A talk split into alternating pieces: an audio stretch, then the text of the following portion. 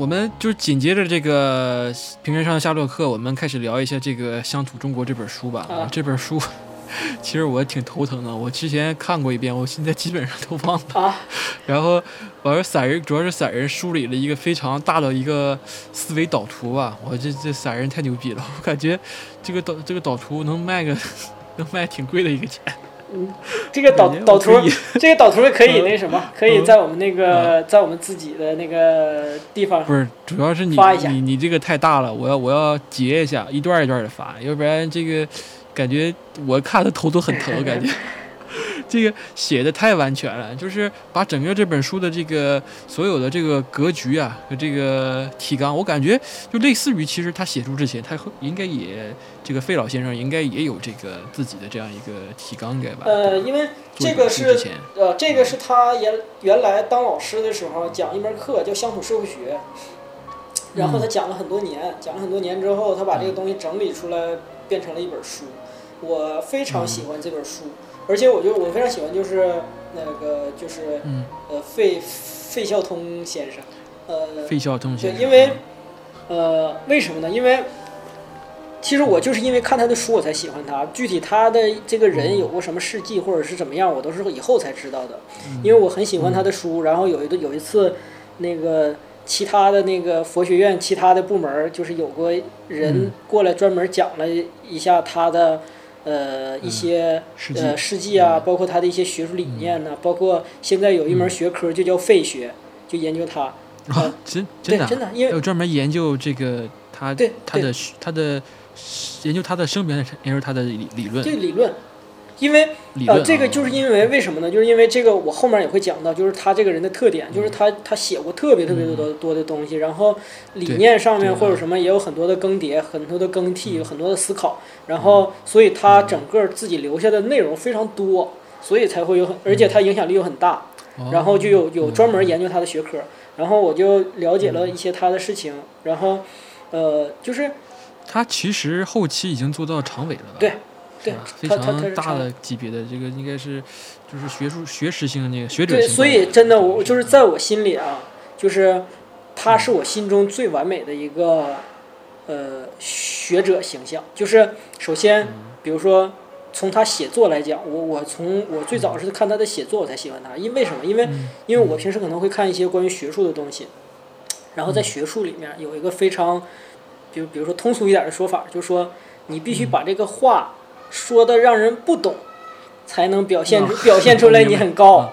啊，嗯一定要对，就写的本来他好好说的话，一定要写的很文绉绉的。对，不只是文绉绉，是会发明出来很多很多的词。这个词呢，会把所有的这些概念和理念，包括一些呃呃，包括一些就是道理吧，全都嗯最后用包装一下。包装成一个只有在小圈子里才懂的东西，创造出来一个自己的语境。这这不就是脱口秀吐槽大会吗？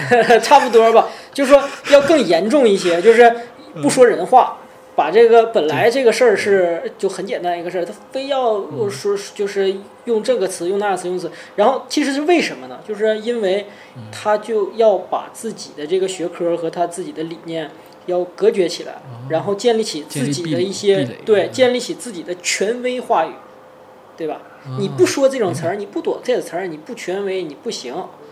然后久而久之形成你嗯。你这段你这段儿能能播这没事儿，因为我身边我身边所有的那个就是我的师傅啊，我的大哥呀、我的嗯兄长啊，他们都不是这种人，啊 他们他们他们都反对这种那个 这种理念，啊，就是嗯 OK 然后反对派。对对，然后就是这嗯。个，就是这种趋势慢慢发展，就会发展出来一种什么趋势呢？就是但凡你说的这个东西能让人看懂，很容易的看懂，啊，你就不高级，你就就 low 你就没水平，是最后就变成了一个这样我。哎我哎我操，这个这个我太那个了，因为我前段时间我之之前之前之前的有段时间面试，我面试过一个那个，啊他面试过我哎，这个你那个这段你能说吗？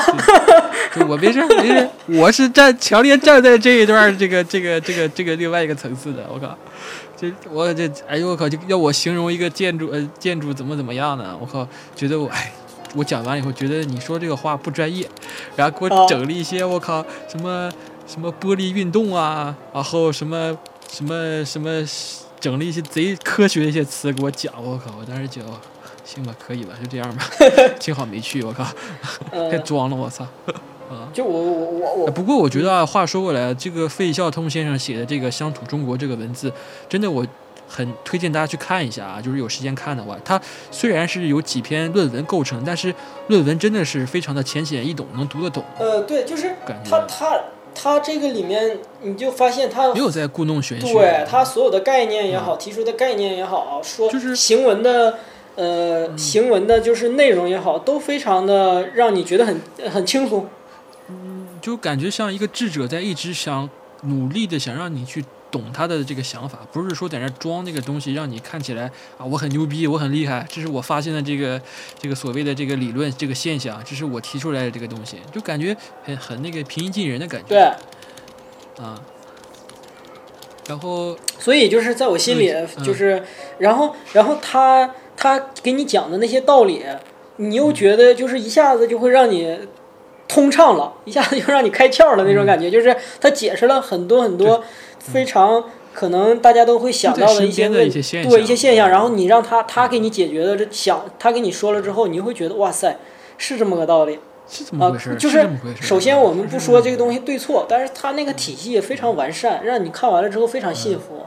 所以就在我心里，他他一直是我心中，就是说，如果你做一个，其实你做一个学者，你要是去写作，你就应该写成这样，就是说内行看了能看出东西，外行看了一样能看懂。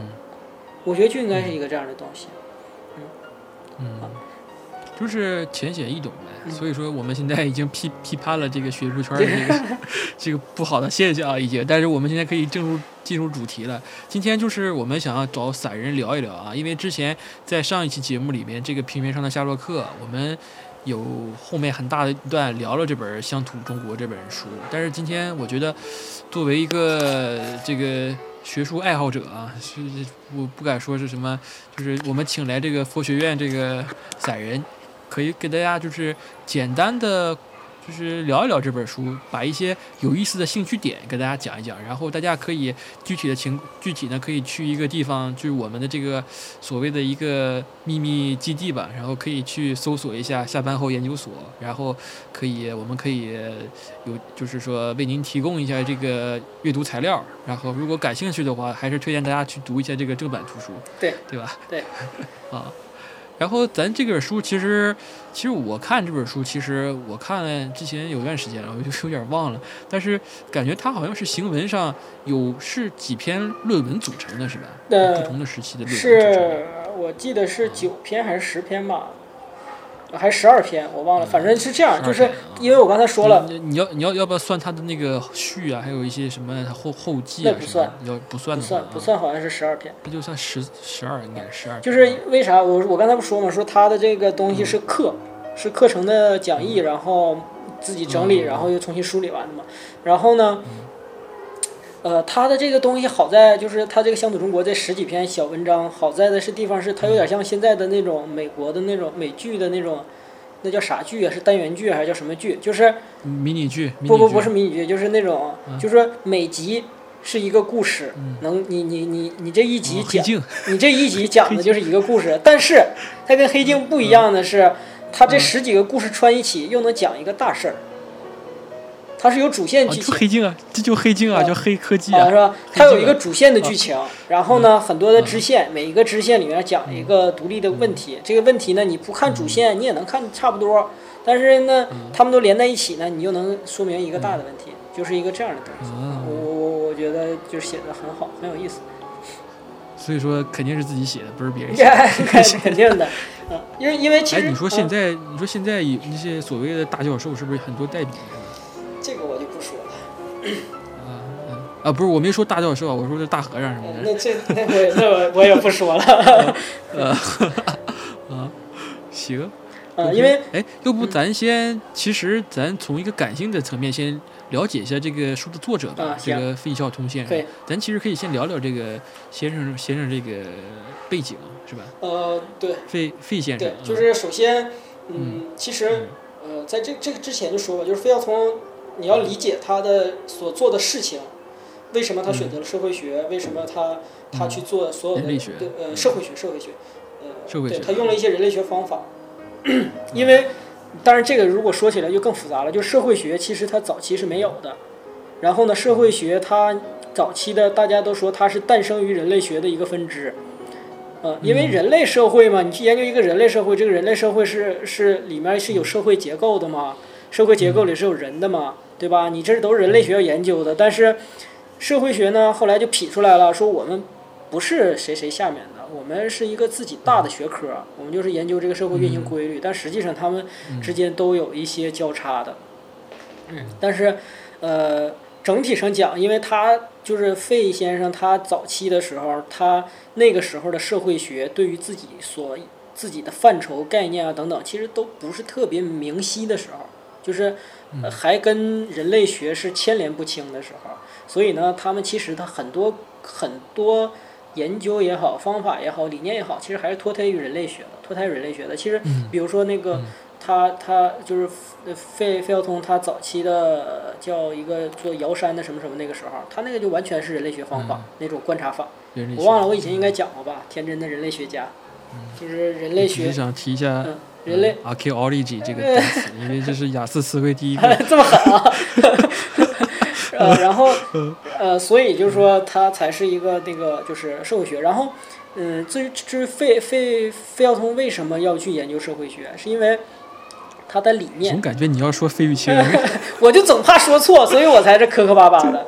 到时候我也感觉我把你把那个前面那个那个磕磕巴的地方给剪了啊，就是他 呃他的观点或者他的出发点，他为什么要学这个？是因为他在求学的时候是一九二几年，一九将近一九三几年吧，就一九三零年左右的时候，那个时候咱们中国不是比较弱嘛，就是本身那是那时候还在抗呃抗战之前，嗯、就马上抗战的这个时候，就是二二战还没开始。对，就是整个我们国内就是比较比较比较就是贫弱，然后他自己就有一个观点，旧社会。对他就有一个观点，他说我要想学一下，我想研究和学习一下，为什么我们中国人会这样？我们中国人的社会是一个什么样的社会？我们如何改变它，才能改变我们中国人的生活？这个，为中华之崛起而呃，他真的就是中国中华崛起读书，因为很有很有这个对他八十岁的时候，他在八十岁的时候，那时候已经七几年了，就是，呃，他他有一个就是讲话，他那讲话就说他就提出了四个字儿，他说我做这个东西，或者说我人生我这一生做的所有的事情，可以浓缩成四个字，四个字，精忠报国，差不多，把衣服一脱，精忠报国，志在富民，就是让人民富起来。你看，你这是啥呀？啊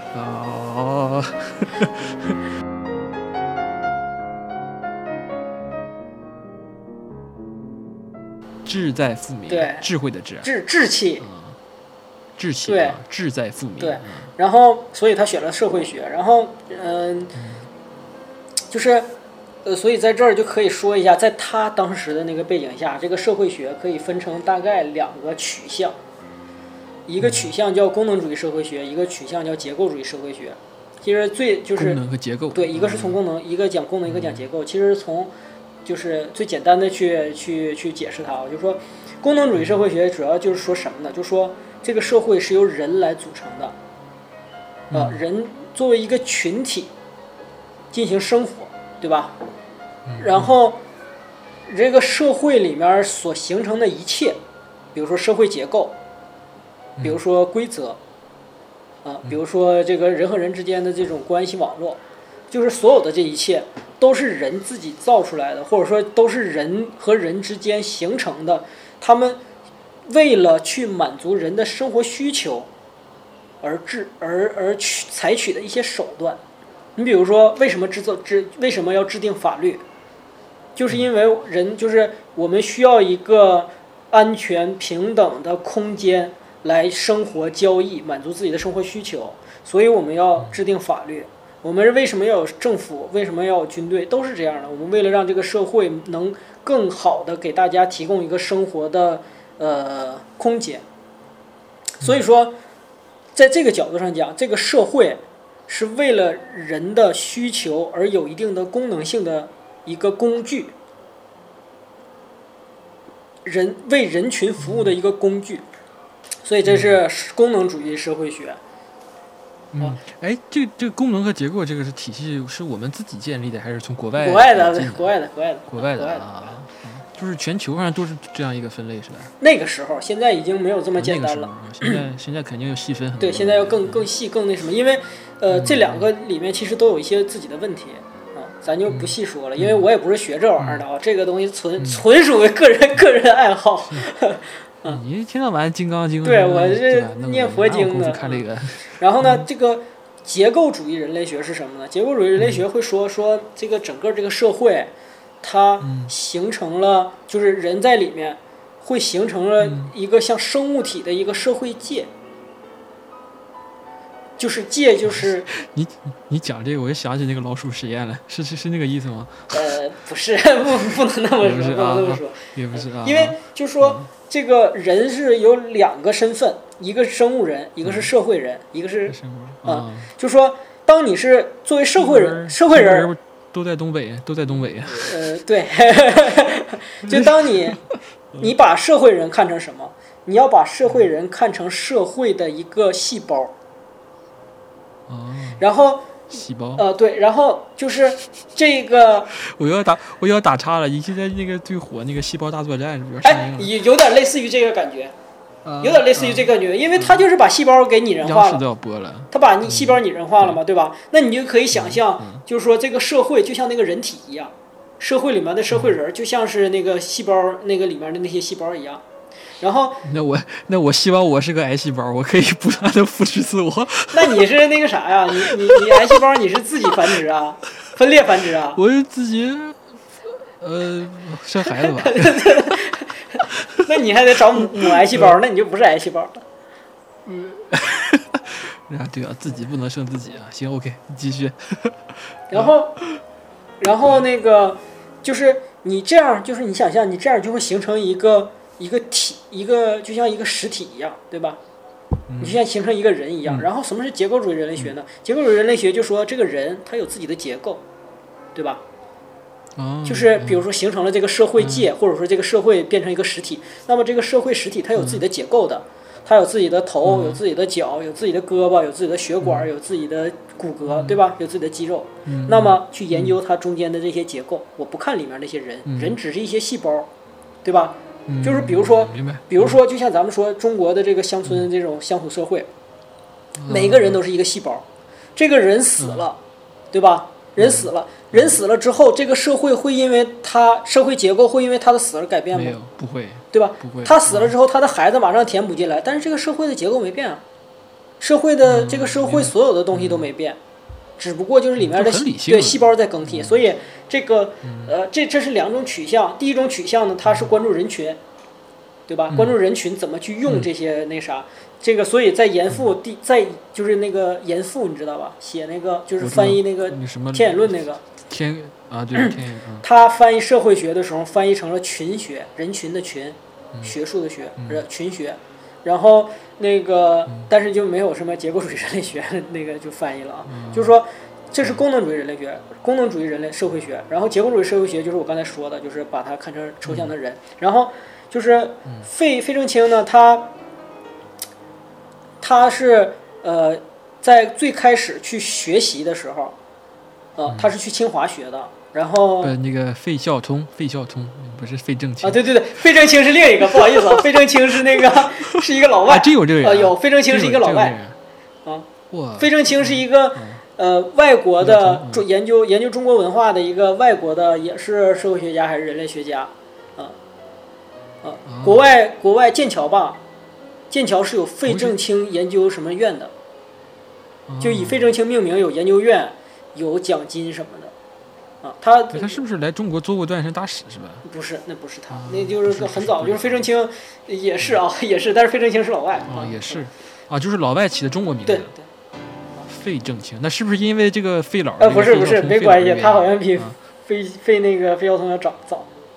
啊要早啊，我以为他觉得崇拜啊我们中国学者来过来当儿子的，啊不是。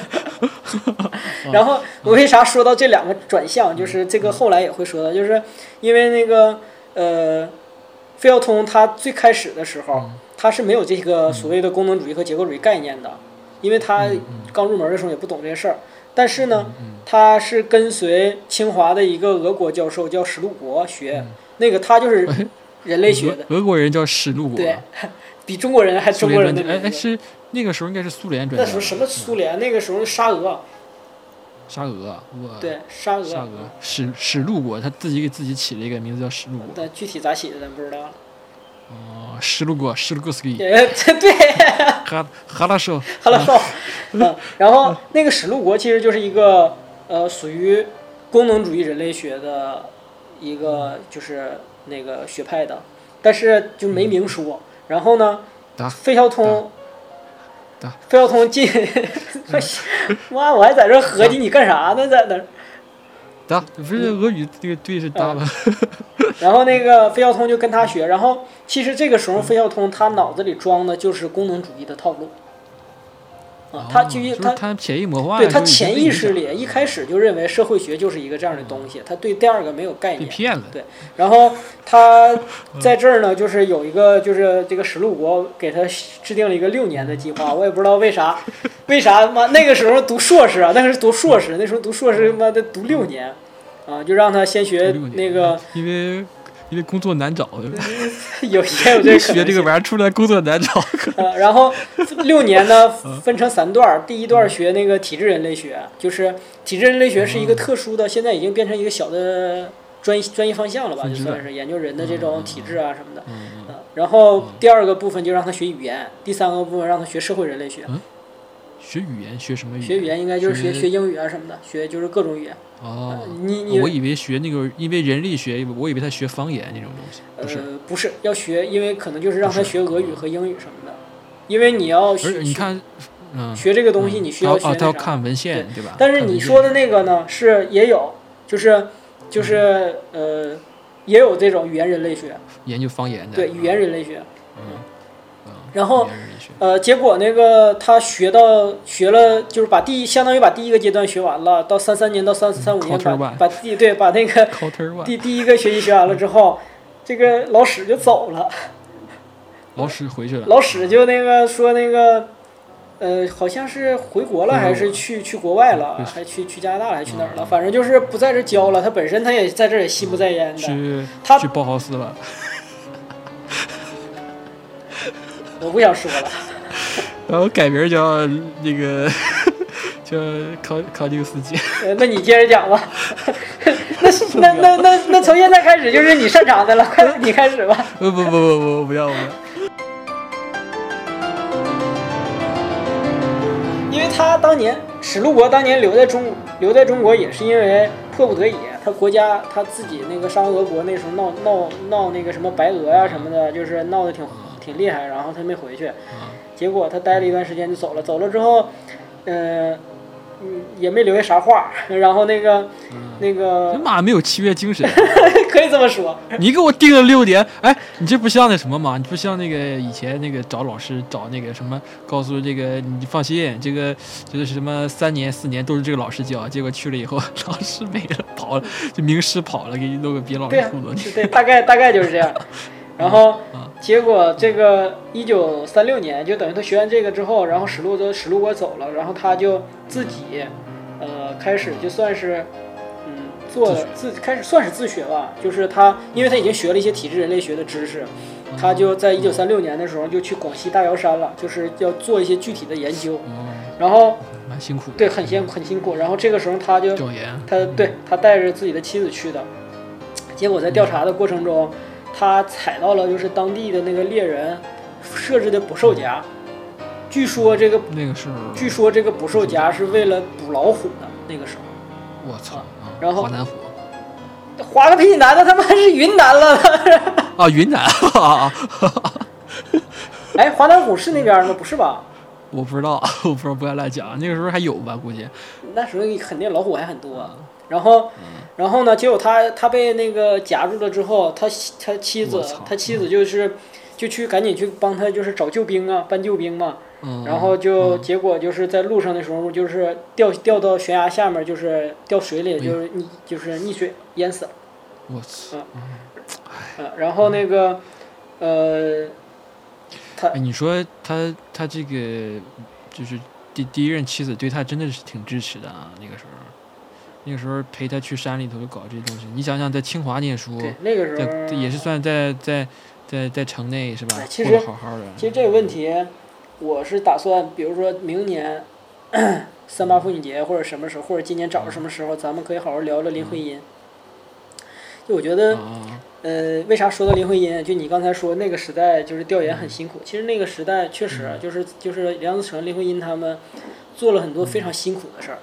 我就我就觉得，就是我现在特别膈应、特别讨厌的，就是现在人对于啊林徽因的这种消费。对，这是我现在我真的我看不了的，就是上海有那个剧，啊。那个林徽因，我我跟你说，所有关注这些八卦的，真的都是对这个死者最大的不尊重，而且是非常的，哎呀，我我反正我我我他我有些不客观、不公正的东西其实。怎么说呢？就说是这样的，就是说你关注这个人的八卦，或者是你可能人都有这种那啥，但是我觉得你应该就是呃，你去多了解一下这个人做过做过的事情，对吧？首先，不首先啊首先。我觉得你看，嗯，嗯，你说，你说吧，嗯，首先你说，呃，嗯所有关于林徽因的很多污名化的东西，其实很多都是嗯。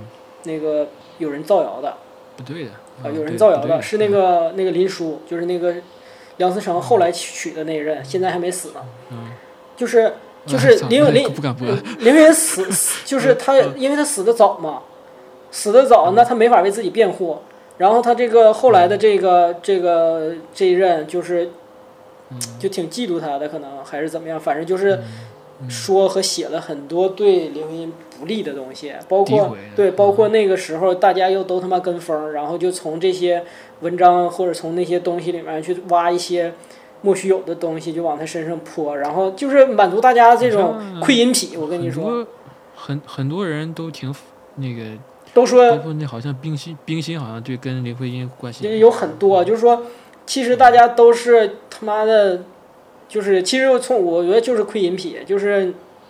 再有就是什么林徽因是什么绿茶的首祖祖祖宗啊，什么这种的，其实这些都都是莫须有的，啊，包括比如说最典型的说金岳霖，说金岳霖，金岳霖是个哲学家，金岳霖跟跟他们关系非常好，人家人家就很多传言说非那个林徽因不那啥，那是纯他妈扯。为什么林那个金岳霖，为什么金岳霖一直跟他们在一起，然后金岳金岳霖没结婚？大家都说是等林徽因，扯纯扯。金岳霖是有一个法国情人的，哦。那个人是在法国，人金岳霖是泡外国妹子的，我操，就是就是很多这种事儿，就是包括金岳霖是艺名，艺名真名叫刘烨，对，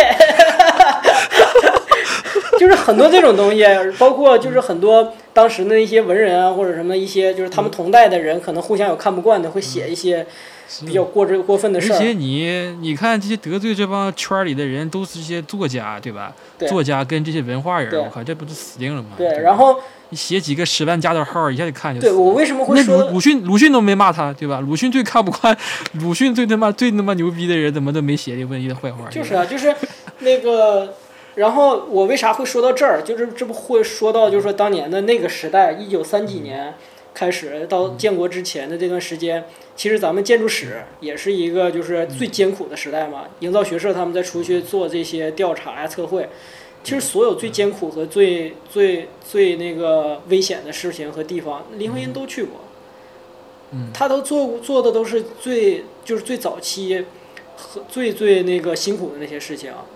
你看看他他他可是从小是对，人家养尊处对优，养尊处优，对大家闺秀啊！对，就是我我我非常的受不了的，就是现在所有的人就像傻逼一样，就像就像苍蝇跌见了大粪一样，去往那些那个就是在消费对，去往那些就是。大大便上面去趴，就就就然后就不能去看一看，就是就不能去看一看那个旁边放的一一一一坨黄金吗？为什么一定就是现在很多女孩啊或者什么的都会可能就是热衷于去说林徽因啊或者是一些杰出女性的一些不好的地方，可能他们就是觉得就是说，去批驳别人是绿茶，自己就就是白莲花吧，就是。就我我我特别的受不了。如果咱有机会的话，我觉得咱俩可以把整个就是关于林徽因的这些事儿，咱们可以扒一扒。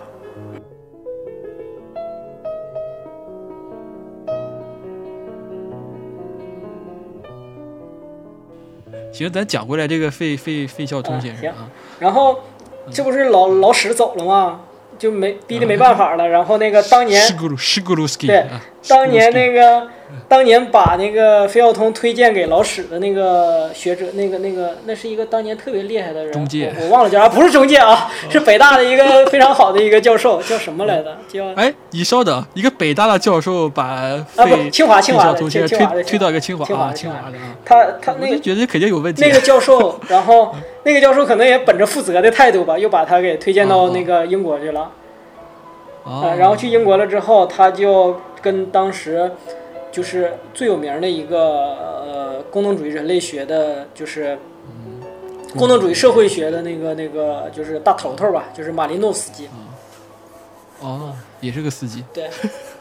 然后那个这个司机，我以为是芒，我以为是芒福德。不是这个这个司机，当时就是看到他的这个带来的资料和看到他已经写过的东西，就是决定亲自带他。啊，very good。对，very good。嗯，对，然后那个。嗯，然后他受受这个马马林诺夫斯基影响，后来呢，他又这个时候他就自己的脑子里装的全都是我刚才说的功能主义人类学的，这个就是说说这个呃文化是为了是人为了满足其他需要而产生的，所有的都是所以就是都是有用的手段，文化中的所有的要素，从器物信仰对人来说都是有功能的，功能就是就是就是有用的，对吧？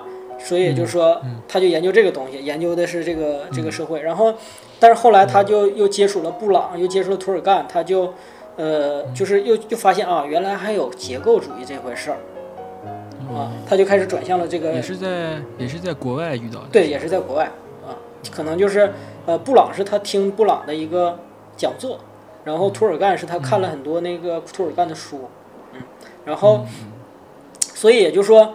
呃，这个时候就是我，我觉得讲他的这个东西，就讲他的这种转型和反思，我觉得挺有意思的。就是说，他当时就觉得，哎，他原来是那种功能主义的，对吧？但是他后来就想，他说，我当我进入到一个一个那个地方的时候，啊，我看到一些不相不相识的人，就是我其实看的并不是这个人本身，我是看这个人在这个社会中扮演的角色，对吧？然后。这个社会所有的这个规则呀和结构啊，呃，它是早就有的。那么其实，其实你就是在以一种结构主义的这种视角去看这个事儿，对吧？啊，所以他这个时候就开始反思他自己的这些东西。然后从三八年，他就从英国回来了。回来了之后，结果那个时候国内不抗日嘛，然后他就在昆明开始干这个，就是研究这个社会学，呃，然后。呃，因为他们就是有一小帮人嘛，全干这个的，就一直在这。但是他说，在这个时候，对他整个日后的学术理念有一个非常重要的影响，就是这个时候他是与世隔绝的。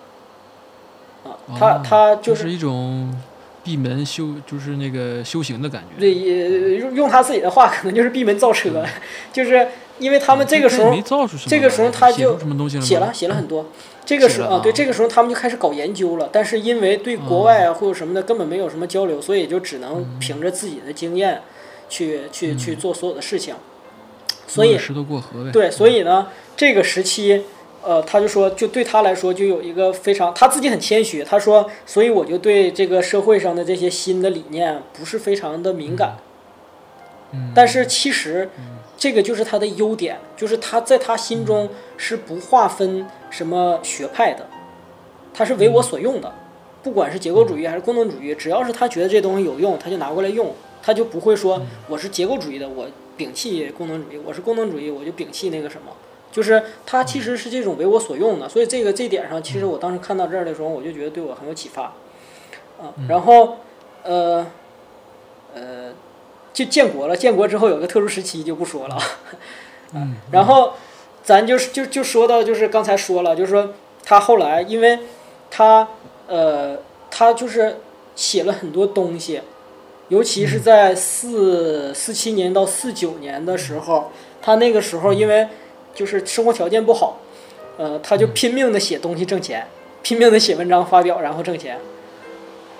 我主要问题是，他那段跟诺夫斯基在国外那段回来，那会没回来以后没有什么问题吗？有啊，我所以那段略过了吗。啊行，OK，那就对他也没什么影响的。后来就呃，是有影，当时有影响，但是不是很很严重，就是，而且他这个人是那种看得开的人，这东西都啊就是他当时写他当时他当时老头儿老头儿照片看起来就感觉很豁达一对点。，然后而且他很很厉害的一点就是他当年在嗯。在整个的那个社会里的时候，他仍然是做研究的态度，就是他把自己当成了这个就是研究中的一部分，明白吧？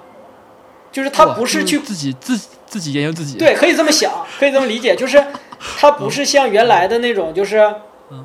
去一个地方去观察别人嗯，他是在自己的生活里观察自己和整个社会，哦，这个哦就很厉害啊。他就是，这不就挺这个这难道做学问上不会很主观吗？这种但是他比如说，呃，就举个例子，他对于这个功功能主义和结构主义的反思，他就说，他说在那个情况下，整个社会你会发现，整个社会变成了一个人，变成了一个体，一个共同体，啊，对吧？嗯就是这个共同体有一个共同的目标，有一个目标，然后这个里面的每一个原子、每一个人，就像一个细胞一样，在支持这个目标的达成。然后，这个这不就是符合原来的所说的，就是这个结构主义人类学吗？这不就迪士尼抄袭的情感特工队吗？呃，差不多吧。啊，啊，然后他就说，他说这个时候你就只能看到社会的结构，看不到里面的人了，对吧？嗯，但是这个时候我自己，我自己作为一个个体，我在对抗这件事情，甚至于有的人会自杀。嗯，你对抗这个实体的时候，个人就凸显出来了，浮现出来了，对吧？你这不又回到刚才说的那个那个功能主义上去了吗？因为功能主义研究的是人群嘛，研究的是人嘛，对吧？所以就是他就就是时时刻刻都在思考和反思这些东西，啊，然后等到建国七八年以后，就是等到七八年以后，他因为他本身在这个学术界和社会上都非常有很有影响力，然后他就从政了，啊，他就进到了，就最后进进到领导班子里了，很厉害。嗯然后这个时候对这个时候他就开始研究啥呢？他就开始研究就是沿海地区的乡镇企业，啊就是乡对乡镇企业这个词就是他发明的，哦，因为他想研究的就是怎么让这些地区富起来，所以他就后来就发现，就是说在乡镇这个体量下面去发展这种乡镇对乡镇规规模的这个企业，应该对他们有什么样的管理。啊？所以就是做了很多这种研究，然后就很遗憾，我觉得这个费老已经零五年去世的嘛，我觉得费老如果还在的话，我觉得，哎，就就是目前这些什么特色小镇什么，我估计可能方向可能会更明确，对吧？嗯对。我感觉对，其实如果挺可惜的啊，挺就是。嗯，可能我觉得现在呃缺少像他这样的人吧。对，我觉得太少这种。其实从这个角度上讲，就像咱俩之前讲的那嗯个讲那个夏洛克一样，就是其实从这个角度上讲，其实那个费孝通他本身就是一个有中国的古典精神的人。嗯非常古典的一个，对啊，他 嗯他他志在富民，其实就是他的义，对吧？这是他的，他把一个其实他完全不需要的一个责任担在肩上，他希望就是人能中国人能富起来。嗯。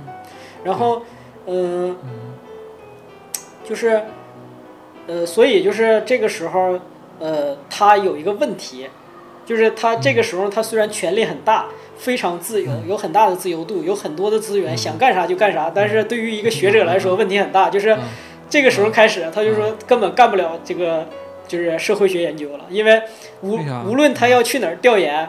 在他去的去之前的什么一个月，哦。当地领导就已经收到信息了，说 咱那个大领导要来视察了，大家赶紧的吧，那个做好那个各种 各种那个工作，就是他嗯。他反而永远无法去看清楚一个地方真实的面貌了。这对于一个社会学研究者来说，其实就中断 中断了他自己的那个啥了。但是他只能用自己的这个，呃，就是比如说比如说汇报上的材料啦，或者是他去看视察了，然后呃了解一些情况，然后去再去研究和制定政策了。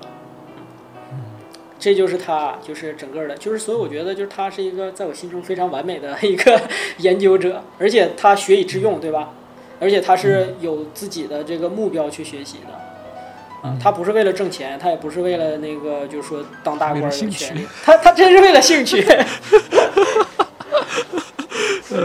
叫乡土超人。对，可以可以这么说吧，乡乡土超人。啊啊，然后，而且嗯，哎，而且好像这个费费先生好像是苏州人，他好像研究的好像都是长江三角地区的这个对这个乡土。对包括他最早的他的博士论文叫《乡村经济》，嗯就是他从小长大的一个村子。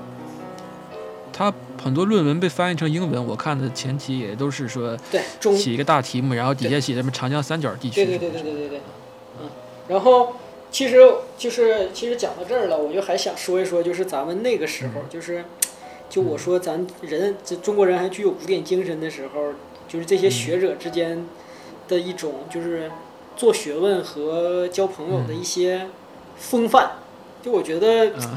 非常值得现在的人来反思，就是呃，就是首先就是咱们比如说文化，就是做做文化工作的人吧，写小说啦，或者是做研究什么的都有。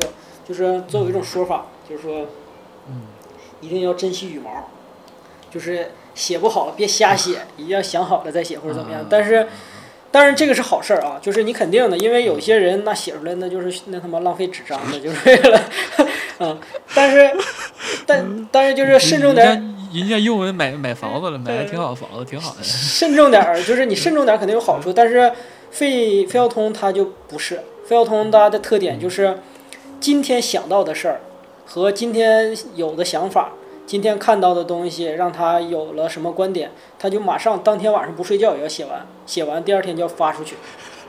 你这是在暗示我是吧？啊，对，啊，鞭策我，对鞭策我。然后，但是他有一个非常珍贵的优点，就是如果他自己第第三天，比如说他今天写完了之后发出去，他第二天已经发出去了之后，他第二天就发现，哎，我这个地方想的不对，或者第二天就有人指出来说你这哪哪哪不对，他也发现真的不对了。他马上再写出来，接着就写说。昨天那个地方哪个哪个地方不对，应该是怎么怎么样的，应该怎么怎么样的，然后马上再发。骗骗稿费，那可能第二天就不要稿费了。反正就是不是哎？你说你说什么时候的事情？说他他成名以后是吧？成名以前，啊？成名以前不是成，不只是成名以前，谁给他就是发？人家编辑部不审吗？以前以后都这样，就是就是就像我说的，他这个东西可能不对，但是他的思考是非常的 有意义和有价值的。一个过程啊对一个过程，就是说，其实我觉得这个也是咱们现在，比如说看待生活中很多事情的一个试点，就是说这件事情错了，难道它就没意义了吗？你写的这个东西错了就没意义了吗？或者说你这件事情做错了，这件事情就没意义吗？并不是的呀，就是说，其实你这个错误的过程反而非常有价值，对吧？就并不是错了就就不对的呀。对。然然后就是就是我错误的意义有的时候大于正确。对，然后就是他就人家就是有这种，就是我说了这种包容和开放的心态，这是我觉得现在，哎呀，现在绝大多数人都没有的。然后第二个就是贼有意思，就现在这个社会容忍度对错误的容忍度很低的。嗯，其实包括就是对自己错误的容忍度，包括对别人对自己的这个批判的容忍度。现在我觉得这要说开了，就我也我也不想再提展开这个话题，但是我感觉这是从我们的教育里面啊就体现出来这个东西。对嗯其实我觉得现在想展开说这个事情，但是觉得挺可怜的吧，对我我也觉得挺可怜的。其实嗯就是现在，尤其现在，我发现现在很多，不管是哪一个那个领域吧，只要是稍稍有点资源的人，就不允许别人张嘴说他啥了。我觉得这简直是非常傻逼的一件事儿。嗯，主要是底下的人也不敢说。也是，那你一说人，你就天天不是你你一说他就整你，他妈谁还敢说呀？我操！那也是。就嗯就是有很多啊，现在比如说有那个现在比如说前一段时间有有一个啥事儿，就是一个学生给一个人给一个比较牛逼的大牛的书写了一个不太好的评价，打了一个不太高的分儿，然后这不这不这不就是豆瓣上吗？呃，对呀、是啊，然后然后这个人就给学校施压，让这个学生道歉。我操啊，这么小心眼儿啊！谁他妈傻逼？我觉得就是，我觉得首先是这样，就不管这个学生说的错与对，嗯也不管你这个东西有多么完美，嗯，这都不是一个，就是你你你用自己的强势权力去压制别人，不让人张嘴，这就是一件傻逼的事儿，嗯对吧？好了，这这个就不要展开了啊，啊不。展开这个这个呃，回回到这个这个很危险啊，啊！就说说第二个事儿，第二个事儿，我觉得红灯了啊！第二个事儿，我觉得很有意思的一个事儿啊，就是就是我我之前不说嘛，说那个费孝通前期的这个理念是是那种那个功能主义的嘛，嗯，然后他当年就写了一个那个生育制度，就是在号称是乡土中国的姊妹篇。我们在很多的这个嗯出版的这个他的书里面都是两本放在一起的出的，就是生育制度和乡土中国放在一起出的，一本书里面出。然后这个生育制度其实骗稿费。呃写的很好，这可不是骗骗稿费，骗稿费应该分开发。哎，我操，不会是第二本书说这个乡土中国写错了？补一下。没 有没有，乡土乡土中国是后期，没有，乡土中国是后期整理的，生育制度好像也早一些，应该是乡土中国就是写的生育制度写的。然后，然后结果呢？他那个时候是就是写那个生育制度是在一九四六年，然后他跟那个中国另一个非常非常好的，他写的什么？一九四六年写生育制度，对啊，他敢写这种东西？那时候，那有啥不敢写的？那个时候不是还是那个计划生育是吧？一九四六年，啊，那个时候还没有啊，对不，那时候还没没有呢四九年建国嘛，四九年建国啊，你妈的给我都整懵逼了，刚才我操！给我自己也整懵逼了。来，好，来吧。然后 贼逗，他当年跟那个一个叫潘光潘光旦的社会学家在一起，叫什么？潘光旦咋的了？不姓裘，不姓裘是吧？潘光旦，潘光旦。啊那个、那个、那个也潘是前辈，不对对，要笑啊。也非常啊他非常厉害。那个潘光旦也是一个非常非常好的那个社会学家和人类学家。然后他写完了之后，就像咱们一样嘛，就写完了都哥们儿在一起做工作，都在一个院儿里头。啊那个我你给我写个序吧，啊，然后那个潘光旦那个看完了之后，那个因为他跟他的主张完全不一不一样，所以就写了一篇贼长的，全他妈是批判这本书的文章，就是写前言嘛，写写写序嘛，啊，那咋整？就是那没咋整啊，人照样发出来啊，照样发。啊，照样发，照样那个就是没说啥，啊哎，呦我操，这挺会炒作啊，我感觉。这啥炒作？操人，那个时候还没有这个概念呢。呃不过很诚实啊。对啊、对啊、我就觉得很就是就是有这种胸怀，现在有几个？操，我就我我感觉就是我我就没有，对呀、我弄死你吧！我我刚才就我想说写本书，你给我写序骂我。我刚才就想说，你你要是写本书，我给你写个那样的序，可能你他妈的就过来干我来了。